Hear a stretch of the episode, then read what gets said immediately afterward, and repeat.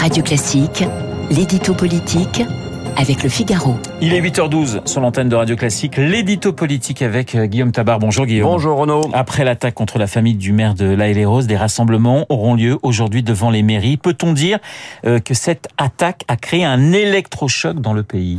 Écoutez, on aimerait l'espérer, mais pour l'instant, on peut juste dire que cette attaque contre le domicile privé d'un maire, contre sa femme et contre ses enfants, et en toute connaissance de cause de la part des émeutiers, marque un point culminant dans la violence insurrectionnelle qui saccage de nombreuses villes de France depuis la mort de Naël à Nanterre.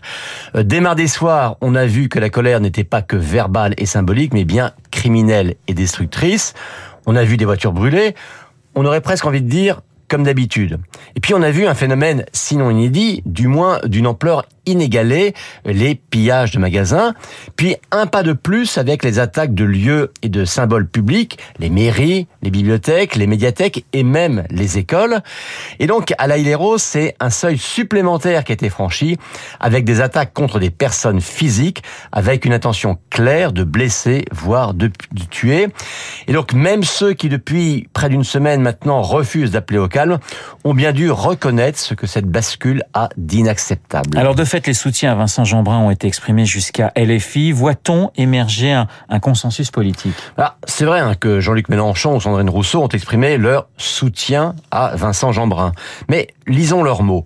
Un soutien au maire de L'Haÿ-les-Roses, pas une condamnation formelle des émeutiers et encore moins pas le moindre regret ou la moindre contrition pour ne pas avoir appelé au calme ou pour avoir considéré que le problème n'était que du côté de la police et du gouvernement.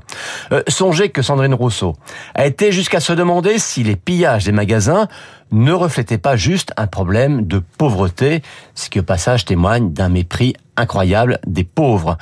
Souvenez-vous que les Insoumis avaient commencé par refuser de condamner les émeutes, une députée LFI déclarant même que la fin justifiait les moyens, et que vendredi, Jean-Luc Mélenchon avait finalement demandé aux jeunes d'épargner les écoles, les gymnases et les bibliothèques. Bien, si les mots ont un sens, ça voulait dire tout le reste, vous pouvez y aller.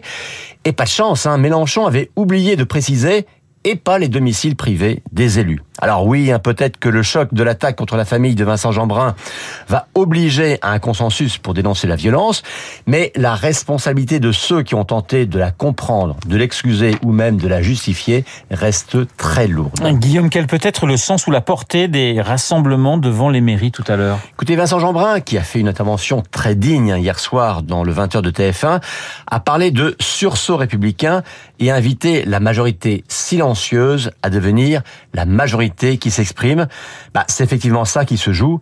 En clair, il s'agit de ne pas donner le point aux émeutiers et c'est aussi peut-être cela qui peut les faire reculer. L'édito politique signé Guillaume Tabard.